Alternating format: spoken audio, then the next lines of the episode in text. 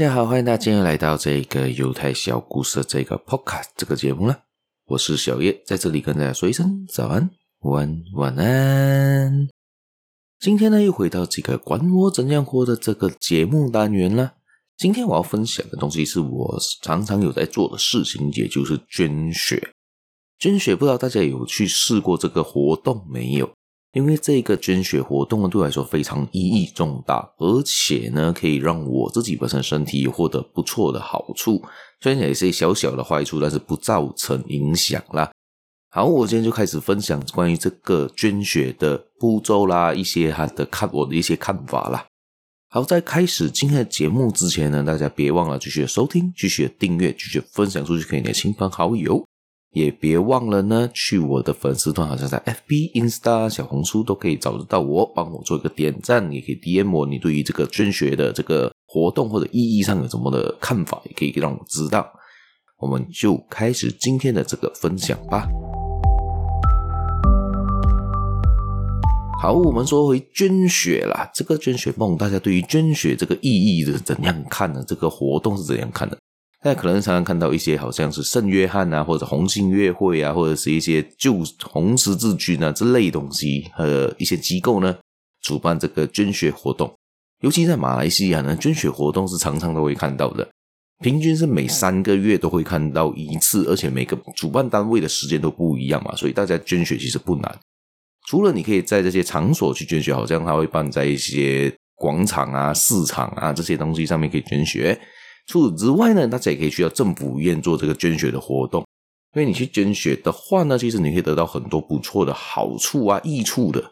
这个东西我们接下去就可以分享看看了。好，捐血的意义上呢，就是把你血捐出去。而捐血的话呢，在马来西亚的这个有一个条件啊，有一些条件你必须符合的，其实蛮严苛的，不是每个人要捐就能捐。第一，你的体重一定要四十五公斤以上。然后呢，你当天一定要睡够五个小时以上，而且一定要吃了东西才能去捐血，不然容易会贫血、会晕。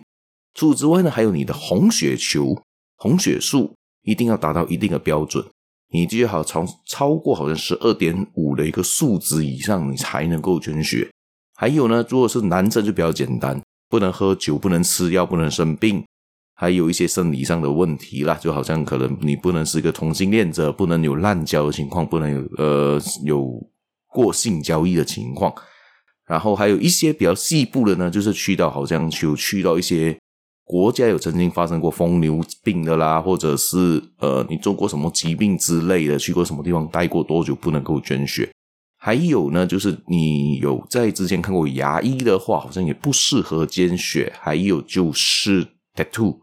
纹身好像半年内不能捐血，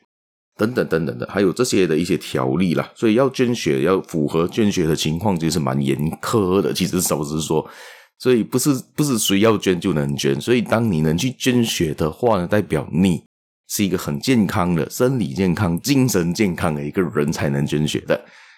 除此之外呢，女生方面呢，有孕妇不能捐，大家应该都知道吧？孕妇不能捐血啦。呃，如果你刚好来经期的时候，也不能捐血啦，或者是你贫血，因为女生很多数都有贫血的这个问题呢，也不能捐血。然后他们会根据你的体重来看你要捐多少血。如果是四十五公斤到五十五公斤之间的人呢，只能捐三百五十 ml。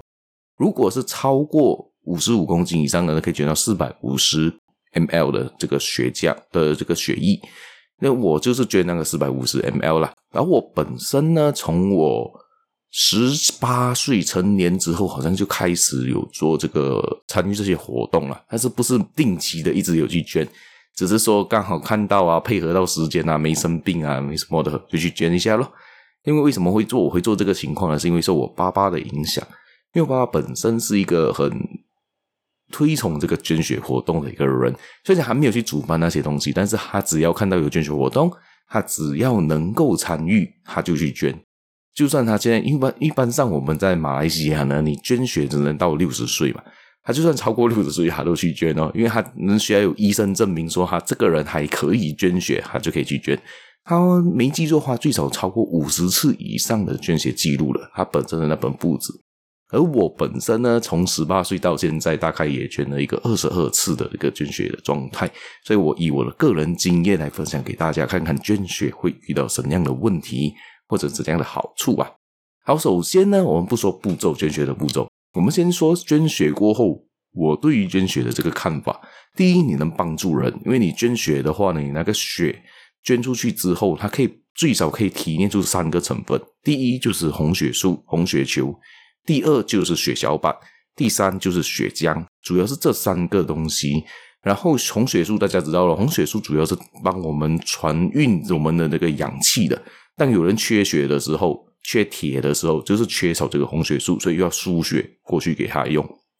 这是最简单的，大家了解的。然后血小板，诶，血小板是来做什么用的呢？血小板呢是负责来凝固血液的。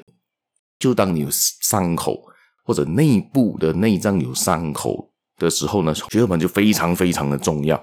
因为呢，血小板能帮助你止血，然后它可以抚平你那个伤疤变成结扎这样子。所以血小板非常非常的重要。其实血都很重要啦。血小板呢，它如果你是重纹症的人，就是骨痛热症的话，你血小血小板会突然间降低，这个时候很多人就会需要输血，就是因为这个血小板突然太低，很容易造成内脏的这一个呃疾病。如果突然间内脏有一些运作上面有一些伤痕的时候，没有办法止血啊，这个就会造成内出血，反而会容易死亡。所以红血小板是非常重要的。另外一个第三个就是血浆，就是 plasma。然后血浆呢的用处呢，就是 transfer，就帮你运输其他的元素，就好像是你的维他命啦，你的那些呃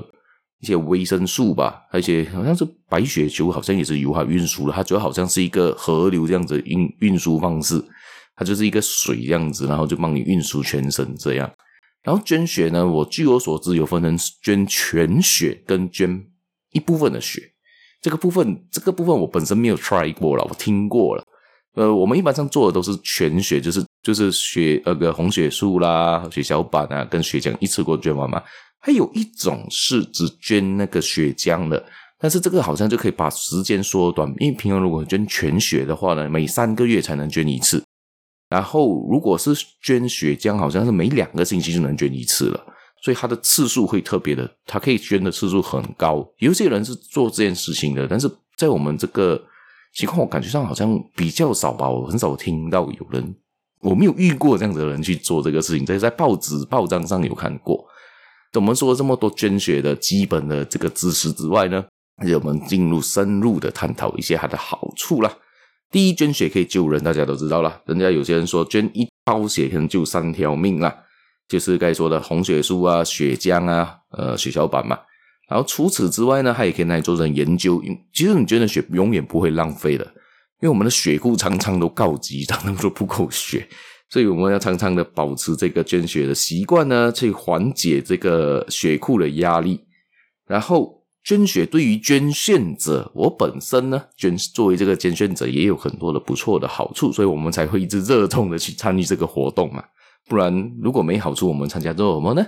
第一，它呢对捐献者呢可以促进我们的血液循环，因为我们血液哈，很多时候其实红血素好像是不懂它的寿命到多少天之后，它就会被代谢进肝，然后肝就会把它变成废物排出去，然后就成立新的血。那倒不如我们把血捐出去嘛，给更有用的人，然后我们的那个就会逼迫我们身体，因为突然缺血，它就被迫的需要制造新的血，然后制造新的血的时候会促进我们的新陈代谢。尤其我本身在上个礼拜吧，才捐过一次血，然后这个捐血的时候，让我感受到这一次的捐血跟之前有一点点的不一样，非常容易的饿，然后感觉上呃，和而且也别容易热，感觉我的那个新陈代谢突然间被推高了的感觉，然后呢，也可以维持我们的健康的这个心血管系统。定期捐献这个血液呢，也顺便可以检测我们身体的健康状况。就像刚才说的，我们可以在之前要捐之前要确保自己身体要足够的健康才能捐，这是第一点。第二点，当你捐出去的血之后呢，他们要用你的血，医院要用你的血的时候呢，他们也会做一些检测，看你有没有一些隐藏性的慢性疾病啊，或者一些可能艾滋病啊等等等等，他会帮你做 checking，check 了之后呢，检查了之后呢，他才可以用你的那包血。所以在那之中，如果假设发现到有任何问题，其实他们会通知你，所以你也是一种变相的一种身体检查吧。而且捐血这个活动是非常的一种高尚的行为，而且你捐了之后，你觉得，哎，我可以来转运，就好像有点血。人家有些人说，哎，你可能最近有什么血光之灾啊，有什么事情啊？可是你捐个血，做些功德，你就会感觉到，哎，那可能有血光之灾，我就用在这边，就帮我化掉了那个、那个、那个情况。有些人是这么的说啦。但是这个捐血活动呢，也可以提高我们的这个。社群的这个凝聚力和互助的能力的精神，而且这个是不关种族、不关宗教、不关国籍的一个情况，因为人的血都是红色的嘛，分泌的血都是一样的嘛。总之，只是分成有 O 型、A 型、B 型和 AB 型，主要这几种血型。然后这些血型的话呢，当然的，就是每一个人都需要用到血的时候，大家都能互相的帮助嘛。虽然说有可能 O 型是可以救最多的人啊，这类东西大家有个细部细部分析啊，但是是整体来说，就是捐血能帮助更多的人，然后你会觉得自己的那个行为非常高尚，也提高自己的自信心，也提高自己的一个自呃呃自尊心，或者是一些呃比较好的方向前进，比较有对自己生活上可能没有信心，你看哦，至少我救过人啊，这会怎样啊？这样子的情况。好，除此之外呢，捐血这个是好处，坏处是什么呢？那想过捐血会不会有坏处呢？其实捐血的坏处不是说没有有，但是非常非常的细微，基本上可以摒除在外啦。我们排除说一些宗教的情况或者家里的信仰情况，说不能捐血的那些人呢的坏处。除此之外呢，还有就是你可能当下捐完血之后，你身体会有一些不适，就是身体会感觉没有这么的舒服。当下过当下之后呢？因为有些人会感觉到头晕、乏力、恶心。我曾经看过我一个朋友呢，捐了血之后，他脸很定苍白，一定白到啊，而且会晕的，要晕不晕的那种情况，躺在那个 那个捐血椅上，非常恐怖的感觉。然后这个时候呢，他就说他每一次捐血，他捐过一两次血，都会有这种那种反应，所以可能他对捐血这个情况是不这么的适合，可能他就是呃。身体突然缺血，可能他身体有一些贫血的情况，但是他讲说身体检查也没问题啊，我们也不清楚是什么情况。可能他对于这个动作会觉得比较敏感还是什么的，所以他就不适合捐血，而且那些护士也不建议他继续捐血了。然后有些人会在短时间内也变成该说的嘛，变成头晕啊、乏力、恶心。这个乏力肯定的，